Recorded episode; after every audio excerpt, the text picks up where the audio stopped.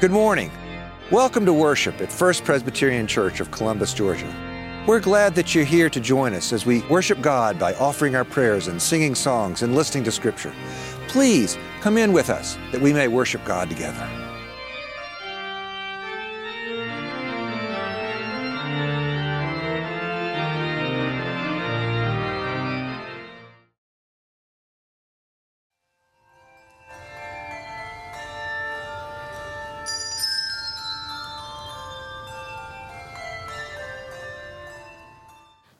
Scripture comes from the book, the Old Testament book of Numbers, chapter 13. And I have to give you a little setup for this.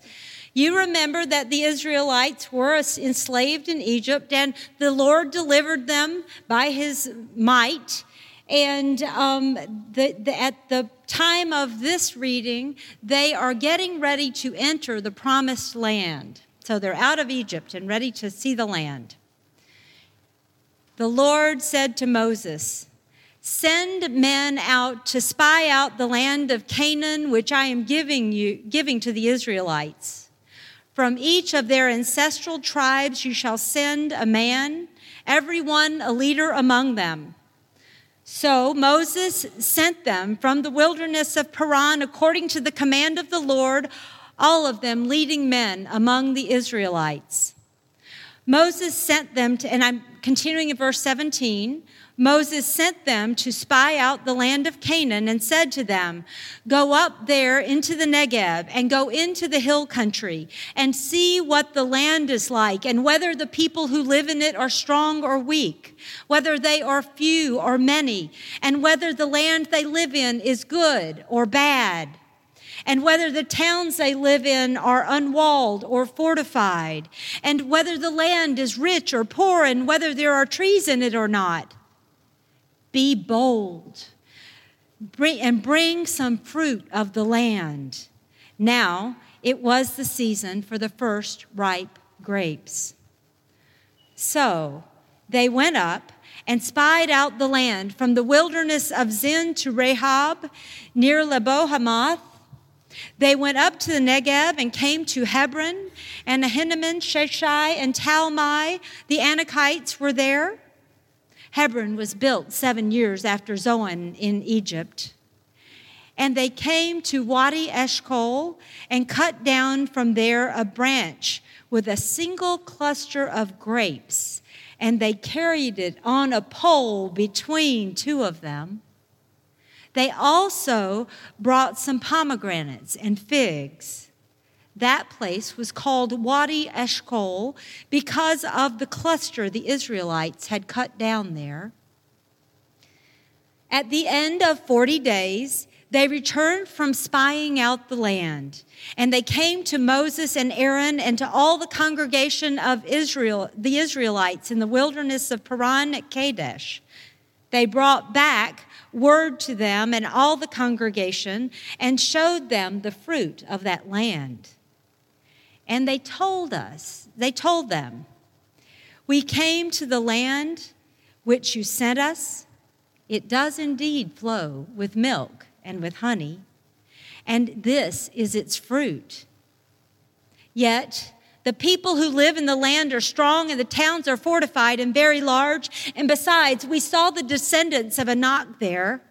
The Amalekites live in the land of the Negeb, the Hittites and the Jebusites and the Amorites live in the hill country, and the Canaanites live by the sea and along the Jordan. But Caleb quieted the people before Moses and said, let us go up at once to occupy it, for we are well able to overcome it. Then the men who had gone up with him said, We are not able to go up against those people, for they are stronger than we. So they brought to the Israelites an unfavorable report of the land they had spied out, saying, The land we have gone through as spies is a land that devours its inhabitants. And the people we saw there are of great size. There we saw the Nephilim. The Anakites come from the Nephilim, those were the giant people. And to ourselves, we seemed like grasshoppers, and so we seemed to them. This is the word of the Lord. Our second lesson comes from Matthew's Gospel. Hear the words of Jesus You are the salt of the earth. But if salt has lost its taste, how can its saltiness be restored? It is no longer good for anything but to be thrown out and trampled underfoot. You are the light of the world. A city on a hill cannot be hid. No one, after lighting a lamp, puts it under a bushel basket, but on a lampstand, and it gives light to all in the house. In the same way, let your light shine before others, so that they may see your good works and give glory to your Father who is in heaven. This is the word of the Lord. Okay, I'm going to start with something you may not know about me. Did you know that I used to be a spy? Seriously. I, for a living, what I did for a couple of decades was I snooped around on people, asking a lot of questions, observing behavior and the market conditions, with the goal of making recommendations for business opportunities. So, no, I wasn't actually called a spy. I wasn't a 007, but I was a researcher. Like the spies in the story I read to you from Numbers today, I was deployed to gather information. I was tasked with discerning the meaning of that information. And then I was part of a team that made decisions about what came next. This is how new products are developed and old ones are rejuvenated through this process of watching consumer attitudes and behaviors. So, today in our story, God tells Moses to gather leaders from the 12 tribes of Israel and to send them into the promised land ahead of the people to do some research. So Moses deploys them with a pile of questions. What is the land like? Is it any good for farming? What are the people like? What do they do for a living? What are the cities like? Are they fortified with walls around them or are they open? The spies were to ask questions, to observe the conditions, and consider the challenges and the opportunities that lay ahead in the land the Lord promised to them as an inheritance. So out they go. This won't be an easy trip. They travel a total distance of around 500 miles in 40 days and 40 nights. And when they return, they provide a rather factual summary. The land, just as the Lord said, it flows with milk and honey. And here is some of its amazing fruits, grapes that must have been this big. Um, the people that live there, yes, they're powerful. Their cities are fortified. Um, the people are large. Some of the people are giant, in fact. And there are many people scattered throughout the land, many different people groups. So they have uh, turned over the rocks in the promised land like they were supposed to. And what have they discerned? Caleb boldly says, Let's go take possession of the land. Certainly we can do it. But there were 11 others, and 10 of those 11 did not agree with Caleb and his friend Joshua. They said, There is no way we can go in and take that land from those people. They're big, they're giants. And then the 10 began to do something subversive. They begin talking with their friends and when they're, with their neighbors about, what, about their fears of going into the promised land. They say, Those people are stronger than me. we are, they're huge. And the land, did you catch this? It actually devours people. Of course, this fearful talk spread through like wildfire through the community, and soon the whole of Israel is gripped with fear. If you continue reading in the book of Numbers, you'll see that the people are in a tizzy, basically. They say, if only we had stayed in Egypt, how soon they forgot that in Egypt they were slaves. So Joshua and Caleb and Moses and Aaron beg the people to stop their rebellion. They say to them, and Joshua says to them, The land we pass through is exceedingly good. If the Lord is pleased with us, he will lead us into this land, a land that flows with milk and honey, and give it to us. Only do not rebel against the Lord. And do not be afraid of the people of the land, because we will swallow them up. Their protection is gone. The Lord is with us. Don't be afraid of them.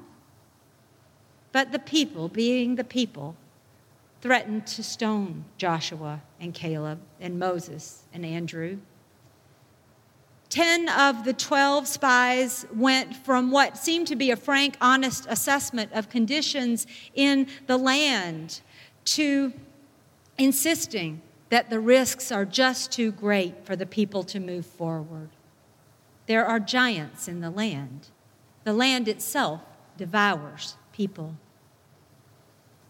Truly, this is one of the saddest episodes in the history of Israel the people well knew their purpose.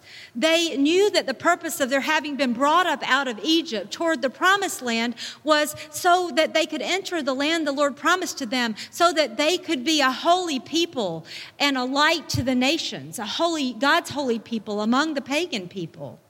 But because these people let their fears get the best of them, God allowed them to wander in the wilderness for 38 years more. You may remember that it was only Joshua and Caleb um, and anyone who was under the age of 20 at the time of that rebellion who actually entered the promised land. God had big plans for God's people, but the people dissolved in fear. Their faith faltered, and they willingly abandoned God's purpose for them. So I want to share with you something I learned in my former life as a, a consumer attitude and behavior spy or a researcher. And it's just how fundamental our need for security is to our personhood. Um, we have seen our need for security played out. We see it every day on the news, honestly, but especially with these two hurricanes that have just come through. Everything is about keeping people safe, and that is wonderful. It's a great instinct in light of what we knew about those storms. Now, in my former profession, though, we studied um, people's motivation to select one product over another. And we used a technique that we called laddering. And the goal of laddering is to find the ultimate emotional benefit to the consumer of choosing one product over another. For several years, I worked on salad dressing. Now, you might not attach any emotional significance to your choice of a salad dressing. You buy a salad dressing because it makes your salad taste better, right? But if you talk to folks long enough about the reasons behind why they buy one particular salad dressing over another, you will learn that they'll say things like, Well, I want other people to know that I care about quality, or I want my family to know that I care about them, or honestly, I'm running out of money and I'm afraid, you know. So this product is the cheapest, it's what I buy. Now, what is so interesting about this laddering exercise is that no matter what product category you ladder with people and try to find these emotional benefits in, um, the highest order, the highest level benefit is always the same. And I'll bet you know what I'm going to say it's security. Fundamentally, people make the choices they make often because it makes them feel secure. Secure that they're safe, secure that they won't look silly, secure that they won't be embarrassed, secure that they won't blow an important opportunity. In our consum- consumer culture, we um, often view the things we buy as a security net. Now, in those days, well before I ever thought about becoming a minister, I always wondered what in the world is the big deal about security? Are we really that insecure as human beings? Can a salad dressing really give us the confidence we need to make it through dinner? I don't know. Um, it's goofy, but if you watch advertising very closely, you will see this played out all over the place. Um, many of you may remember a Subaru ad that's run a lot in recent years. There is a parent and a small ch- little child, and they're buckling up into the Subaru. And you know that the, the dad or the mom cares about the child, keeping the child safe. And so they drive a Subaru, and then in the very next scene, you have a teenager behind the same child, all grown up, driving out on their own, and you guessed it, a Subaru. Now, the tagline of that ad says, Nothing says love like a Subaru. But y'all know what it means. Nothing says safe like a Subaru. We are security loving people, and our emotions often drive our choices. Often, I think we're not totally aware of just how insecure we may be feeling. So, what does this mean for us so many years later? And why in the world did I make such a career change from concerning myself with making people feel secure in their purchase decisions to eternal security in Jesus Christ. Here is my confession.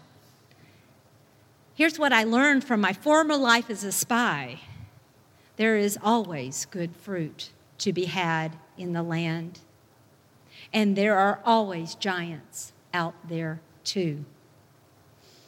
What I learned from my days in marketing is that those who let their fear of the giants drive them will eventually cave in fear and become irrelevant. Other people will take the necessary risks to succeed.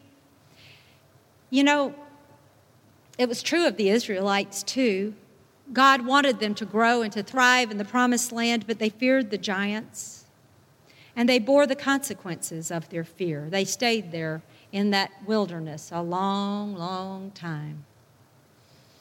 But I think this episode in the life of Israel illustrates something really basic, a basic truth about God. God always calls God's people to step out in faith. Often, our fears paralyze us. Fear paralyzes, but faith mobilizes.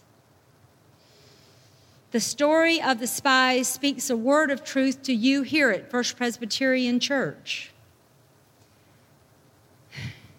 You're not as large as you were when I was a teenager in the 70s growing up at this church, are you? And you are not the only church. Many things have changed in our world in these last decades. I have not been around this church too much in the last 35 years, but my guess is that you all have your share of fears. Perhaps you fear that you may not know how to make the good old gospel story relevant to a new generation of people. Perhaps you fear the effects of changing cultural and moral values. I do. Perhaps you fear that your days of influence are over. There are giants in the land, and sometimes we feel like grasshoppers. But I don't think that our fears lead us to an accurate assessment of what is actually happening. You know, they never do we still follow the same God who brought the Israelites out of slavery by his mighty hand and raised Jesus from the dead. That God still calls us today to faithfulness, to what has been entrusted to us. We are to be salt and we are to be light in the place God has placed us. The story reminds us that we have choices to make the choice between courageous action and cowering in fear. The choice between faith and a big God or whatever small gods we might make for ourselves as we seek to feel safe and in control. The choice between doing things the way we've always done them or trying something new. And as Jane just expressed to you on behalf of the, the pastor nominating committee, the choice between prayerful discernment and expedience. I'd opt for prayerful discernment. This is true of your life as a church and your personal lives, but it helps me to remember this when I become afraid. Jesus is not in the fear business, Jesus is in the fruit business. Jesus said, I am the vine, you are the branches. Those who abide in me will bear much fruit. Because apart from me, he said, you can really not do much of anything. The promise is there for us today. If we remain tethered to Jesus, fruit will be born among us. I think the long history of this church testifies to this. The history of this church testifies to God's faithfulness through changing and challenging times. I once read in a book on stewardship something that has always stuck with me about the church, about the church of Christ. This author wrote The only product the church offers is changed lives. I look around and I see the work of God in this congregation. Lives are changing. Now, about 17 years ago, when I was in the midst of a few big life changes of my own, this story in Numbers 13 was given to me by a wise friend as a gift. This was a time when I was quite certain the Lord was calling me to go to seminary, and I was quite certain that I could do no such thing. I remember sitting in his office and listing my fears one after another, saying, I've just moved here to Huntsville, Alabama from Chicago. When I was in Chicago, there were two seminaries within 10 miles of my home. And by the way, did you notice I have small children?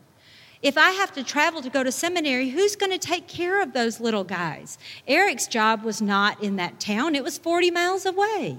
What would happen if they broke a leg or, you know, I was needed. And on and on I went. And the rest is history. I can say with confidence that I know something of God's provision for God's people when they are facing times of fear and indecision. I know you do too. So, just as my friend encouraged me with this story, I give you this story as a gift to contemplate what it means for you and to consider how the Lord is calling you into a new season of fruitfulness. You've got to be discerning, you got to do your homework. How is it that the Lord would have you go and make disciples and bear fruit? You've got to allow the Spirit of God to deploy you Jesus told his disciples and us it would not be easy. He sent them out as sheep among wolves. He said, You've got to be as shrewd as snake and as innocent as doves. But I'll always be with you. The Spirit is always with us.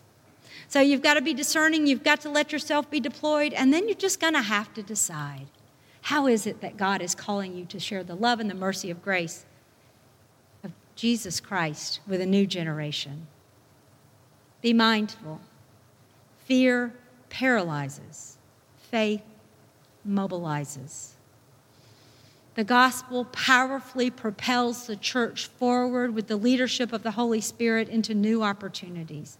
Because I'm telling you, the need for the hope and the security and the, re- the uh, reconciliation and the grace and the peace we know in Jesus Christ is needed so much out there in this world today. The only product you have to offer is changed lives. We trust that God is ahead of us, Christ is with us, and the Holy Spirit is working in and through us as we go. Alleluia and Amen.